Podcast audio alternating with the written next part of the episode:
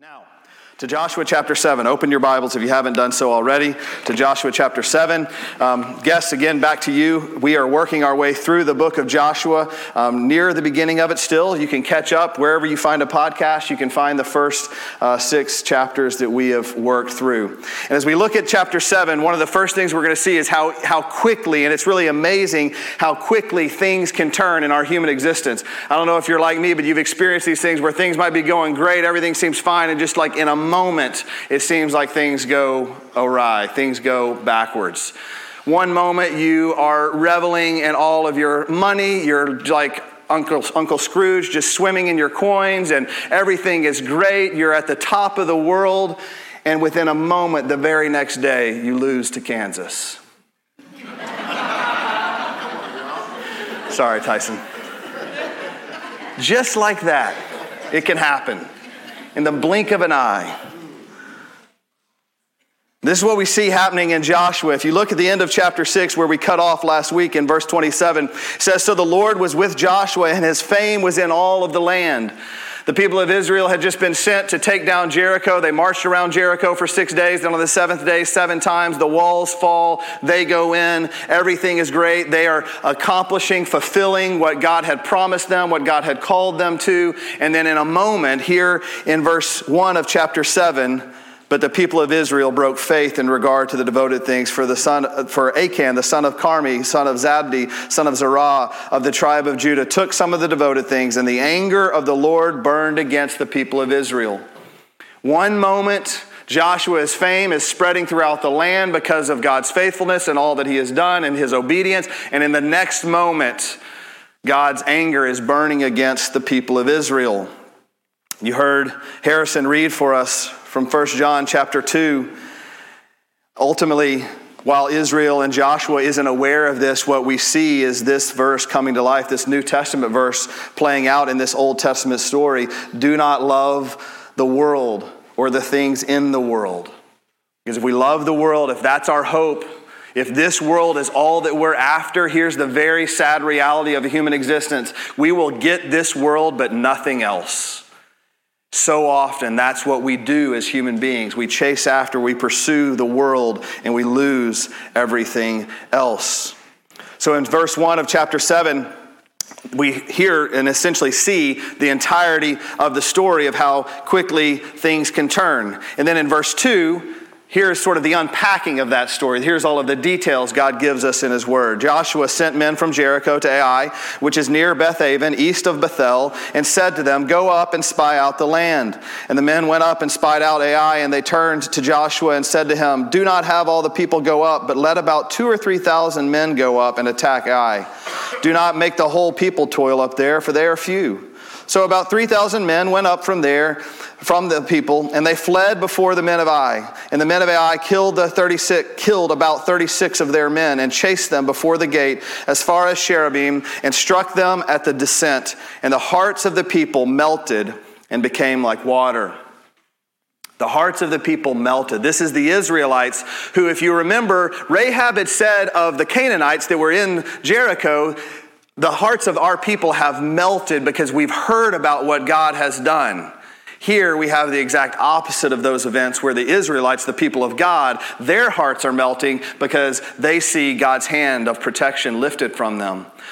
Essentially, Joshua says, just like he had done with Jericho, hey, I'm going to send some spies out. I want them to go and investigate the land, see what's happening in this, this city. Jericho fell first. Now we've got to go to the next city. This is how we're going to take it down. So he sends a couple of his guys up there. They go up to the city. They come back and say, easy, we got this. We don't even need the whole army. Just send a few thousand of us, and we'll be able to take them down quickly. And then as soon as they get there, they get chased out. They have no victory, and ultimately 36 of their men are killed and their hearts melt. What we think about when we understand, and Joshua, of course, as we're going to see in verse 6, he's unaware of this. He doesn't know what is happening or why this is happening. But if we consider the sin of Achan, we look at what Achan did, it says that Achan took some of the devoted things. Back in chapter 6, when God had sent the Israelites into Jericho, he said to them, Take the gold and the silver, put that in the storehouse. You're going to save that away from everything. Everything else must be destroyed. Everything. But Achan didn't do that. Achan took a few of those things. He said, Hey, I need to store up some things for myself. You can imagine Achan was probably one of the men that had marched around the city of Jericho and had been kind of thinking about, I don't know what God has us doing out here. This is kind of crazy. I'm not real sure about why he's having us do that. You ever had that conversation with the Lord? I know I'm doing this, and I'm kind of doing it because I think he told me to, but I really don't understand why. And so we, he, he's doing this thing, and he's marching around, and the sin kind of starts to build up in him. I'm not real sure about what God is telling us to do. But he goes into the city and he sees these things and he knows that they're not there to, to be hands off, but he takes them. He says, I need to have these for myself. I'm kind of, you know, we've had that manna. I'm not real sure what's going to happen anymore. I want to make sure I have enough food. I want to provide for my family. At the heart of Achan's sin, what we see, what we might define that or what we might call that, is greed. Achan experienced greed. He wanted to have something, he felt like he needed more. But at the root of that, what we see underneath, and this is always what is underneath greed, the underlying, the true source of that sin, is a lack of trust in God. Achan didn't trust God. And imagine that. After all he had seen God do, God had told, he had maybe not seen this, of course. In fact, he didn't see this more than likely. God lead the people out of Egypt. He's the next generation. And so he's wandering in the desert. But God provides for them. He doesn't like the food probably, but every day he's got a meal. He then comes to Jericho or comes to the River Jordan. He sees God split the Jordan in half, another Red Sea type of moment. His people walk across on dry land. They come in. He sees Jericho fall. All of these amazing miracles of God. And in spite of all that he had seen God do, he didn't trust God. He didn't believe God. He didn't take God at his word. Achan's sin shows us man's heart, how quickly, how prone we are to wander off, to think that we know a better way, that we have, that we de- deserve more. We think to ourselves, I want to have that. I should have that. I deserve that. This is something that I need. And we don't trust what God has given us. And ultimately, one of the reasons that we struggle contentment, which is such a hard thing for us to achieve, but the reason that we aren't content is really, once again, it's rooted in a lack of trust in God. I'll paint this picture very personally. I sometimes periodically scroll in the morning Christian Twitter. Yeah, it's a thing. I know it's weird, but you know, you got all the preachers on there talking about what's happening in their church life, ministries, various things. It's, it's just Twitter, but kind of the people I follow are, you know, in the ministry world. And so I see, you know, my friends in other parts of the world, in other states, having these experiences. People from our church planting network, this is happening. They share these stories of God's faithfulness. They do this, they do that. And I see those. And you don't want to know where my heart goes, my sinful heart goes? Why can't I have that? Why didn't I get invited to speak there? Why wasn't I a part of that gathering? Why wasn't, how come we don't see that happening in our church? Where's the revival here in our community? All those things, my heart, not trusting that what God has given me is exactly what I am intended to have. What God has provided for me, the place that I stand, the calling on my life, all of those things. Here's what I know I am supposed to be here with my family, the husband of Laurel, the father to Grayson, Carson, and Hudson, pastor at City Church. This is what I am supposed to do. And this longing, this desire, this belief that I'm supposed to have more, I need to have more. Yes, we can have dreams and we can have aspirations, but ultimately, I need to trust God that He has put me exactly where He wants me to be, and He's provided exactly what I need, and no more. This constant need for more this lack of contentment is again rooted in a lack of trust in God. Do you trust God?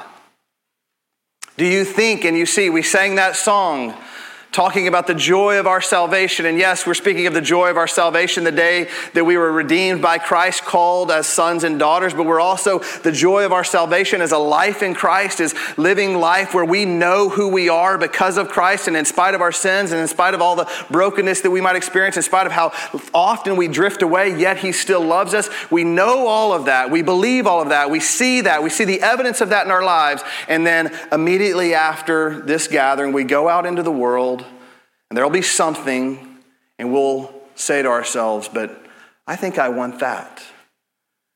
And it's okay for me to want that. And so we justify it and we fear it away because we don't trust God. Trusting God was at the heart of Achan's sin.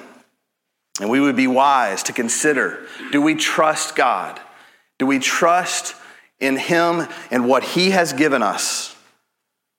And are we content in that? Or like Achan, do we think, no, surely we want more and we'll justify anything to get more? In response to this sin, what happens in Ai, as the men come back, they're reporting their 36 dead. Joshua does this in verse 6. Then Joshua tore his clothes and fell to the earth on his face before the ark of the Lord until the evening. He and the elders of Israel, and they put dust on their heads. And Joshua said, Alas, O Lord God, why have you brought this people over the Jordan at all? To give us into the hands of the Amorites, to destroy us? Would that we had been content to dwell beyond the Jordan. O Lord, what can I say when Israel has turned their backs before their enemies? For the Canaanites and the inhabitants of the land will hear of it and will surround us and cut off our name from the earth. And what will you do for your great name? Joshua doesn't understand. Again, we heard in verse 1 the reason for this defeat. Joshua doesn't yet know the reason for the defeat, and so he is grieved. And the symbol of grief is the tearing of the clothes. And so he tore his clothes in mourning and grief and understanding this, this is not from the Lord. This is not what God had intended. And he falls on his face. And he's crying out to God because he doesn't understand what has happened. All he knows is that this victory should have been an easy victory. This should not have even required much effort. This was supposed to be the simple one. I just saw what you did in Jericho, God, and now we go over to this city, which is supposed to be much more simple, and we have death. And he asked the Lord why. He goes so far as to then begin to forget why God did it at all. Why did you even send us over here? You send us over here and now we're dying? And this is where we begin to get a picture and an understanding, a greater degree of understanding about Joshua's character and why God had to speak to Joshua in the way he did all the way back in chapter 1. Do you remember how often Joshua, God told Joshua, be strong and courageous? Remember how often he reminded him of the promises? This is what I'm doing. I'm giving you this land. This is the land that I promised your forefathers. I'm fulfilling that promise. This is what I'm doing. Be strong and courageous. Be strong and courageous because he understood in Joshua's heart, and Joshua, just as a man, he would quickly forget. And here we see Joshua quickly forgetting those promises, quickly forgetting that calling on his life. And he asked God, Why did you send us over here at all? Remind you of the, the Israelites when they came out of Egypt, when they're wondering where they're going to get food. They said, Just, we would have been better as prisoners in Egypt than this. Joshua is confused. And it's Joshua being tested as a leader. Now we understand why we have to be told over and over and over again. It only took one defeat. And I don't, want to diminish any loss of life, but one defeat of 36 men's death to cause Joshua to completely forget who he was called to be and to completely forget the promises of God. Was God now going to not fulfill the promise that he had made to Israel and the promise that he had made to Joshua? Of course not. But Joshua had forgotten it.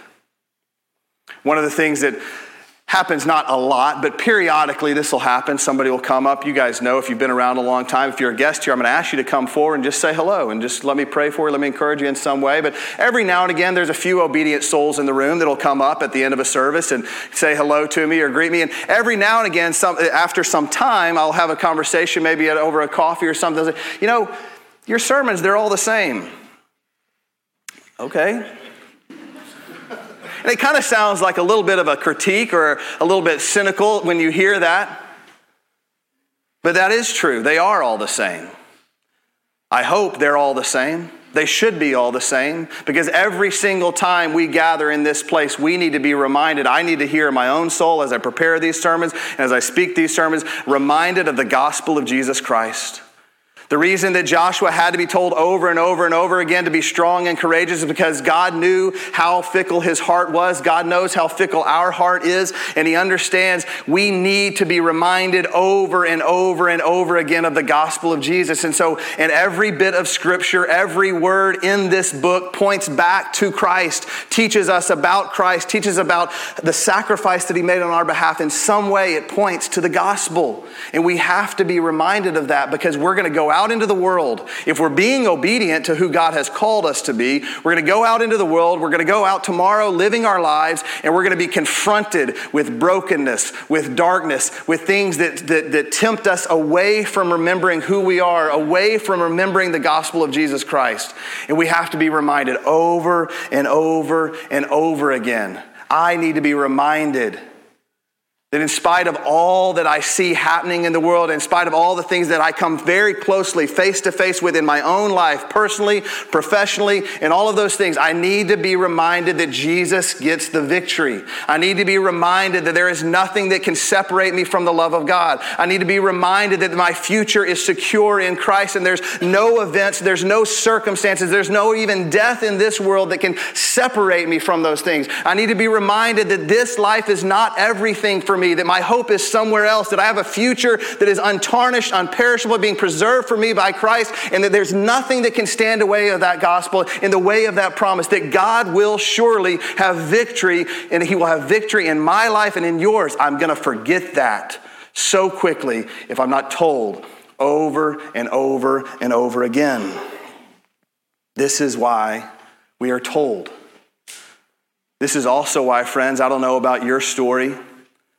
But some of you may have been somewhat raised in a tradition, or you might have felt like this as a child and even as an adult, have some of these things lingering in your life. That coming to church and being a part of the Sunday morning gathering of the body of Christ is something that you have to do to earn favor with God, and that you're being judged by God if you don't do that enough. And you kind of are always trying to balance the scales, the, the good versus evil. But let me just tell you, friends, that God doesn't command us, direct us to not forsake this gathering. God doesn't call us to gather regularly just so that he can keep tally on us, he, he, to, to take roll over our lives. He does that because he knows what we need.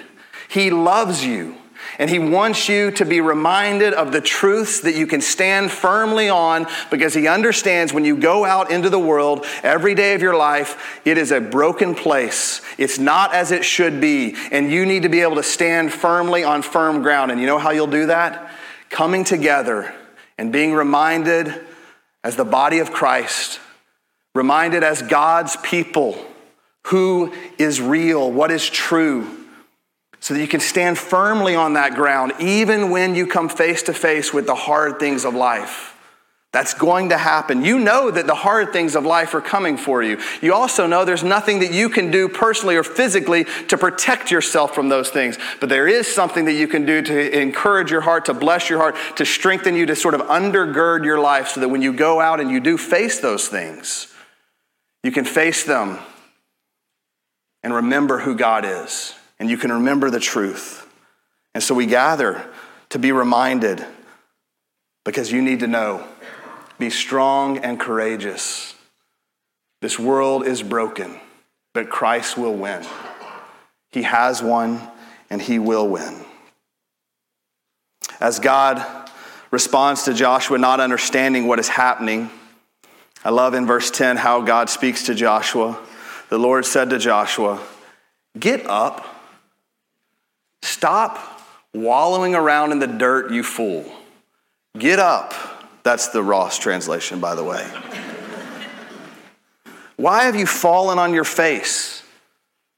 You want to know why this happened, Joshua? Here's why. Israel has sinned. They have transgressed my covenant that I commanded them. They have taken some of the devoted things, they have stolen and lied and put them among their own belongings. Therefore, the people of Israel cannot stand before their enemies. They turn their back before their enemies because they have become devoted for destruction. I will be with you no more unless you destroy the devoted things among you.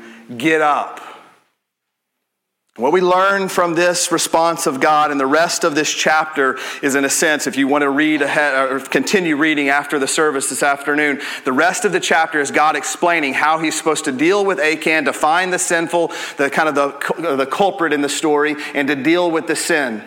But what we learn about God as he deals with this and, under, and teaches Joshua is that God is more concerned, once again, we've seen it over and over and over again in this book. God is more concerned about the holiness of his people than he is the enemies that are constantly against him. He's more concerned with the holiness of his people. The devoted things, once again, those were things that were devoted to destruction. God had said they should be destroyed because they're of the world. God is holy. What holiness means, if you've ever wondered that, it means completely other, separate, different, set apart. So, as Christians, we're called to be holy, called to live holy lives, and we do that because we're just modeling the holiness of our Father, our Heavenly Father, who is completely other than anything else in the world. God cannot be reconciled to sin, to brokenness, without a mediator, without Christ.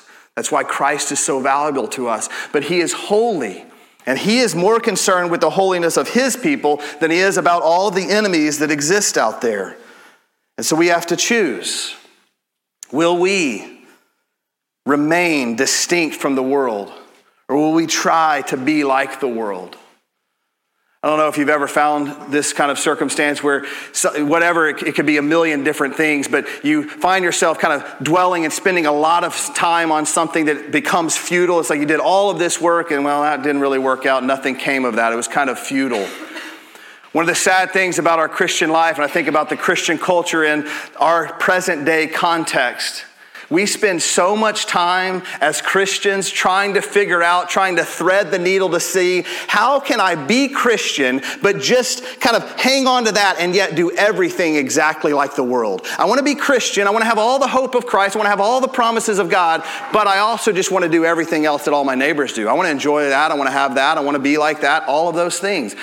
And we spend all of this time trying to thread that needle. Imagine if we spent that same amount of energy and focus and attention on how is it that we're called to live apart from the world, as different, as distinctly other than the world. That is what Christ has called us to be.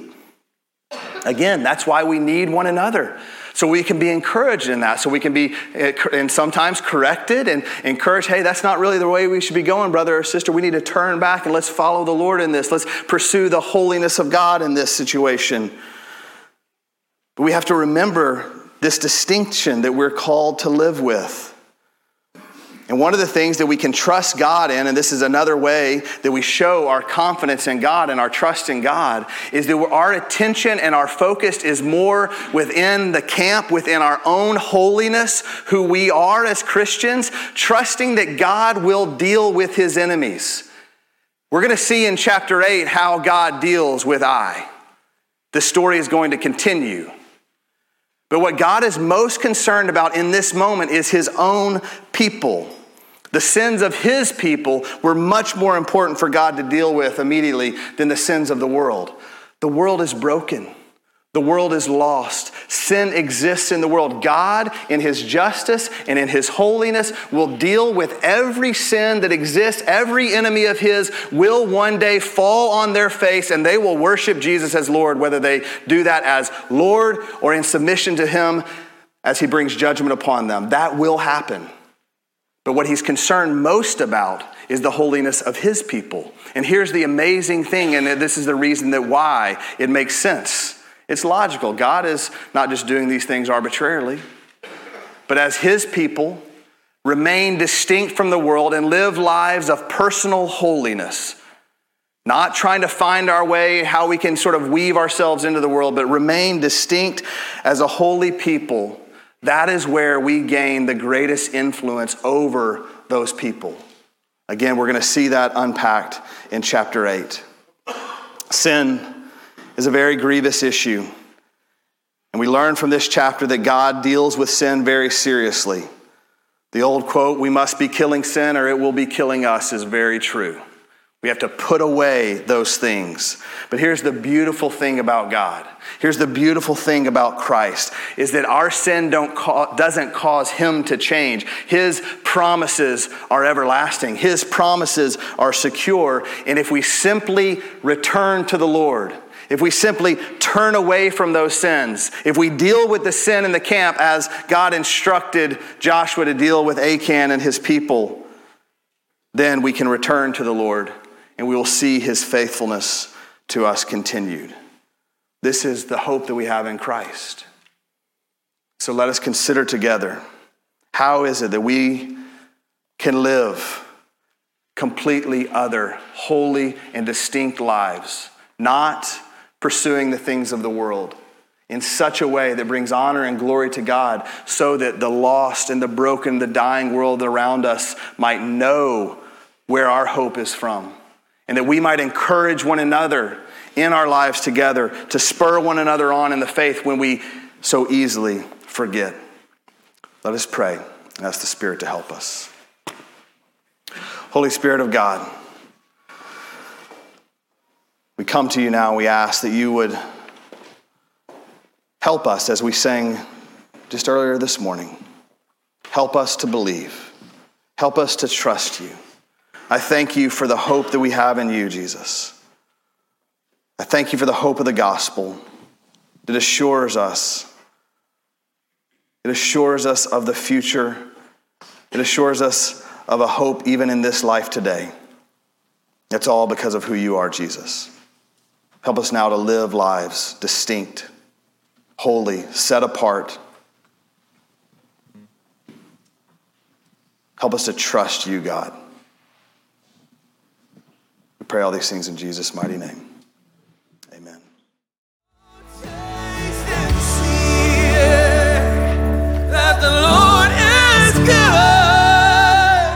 Thanks for listening to the preaching of God's Word at City Church Melissa.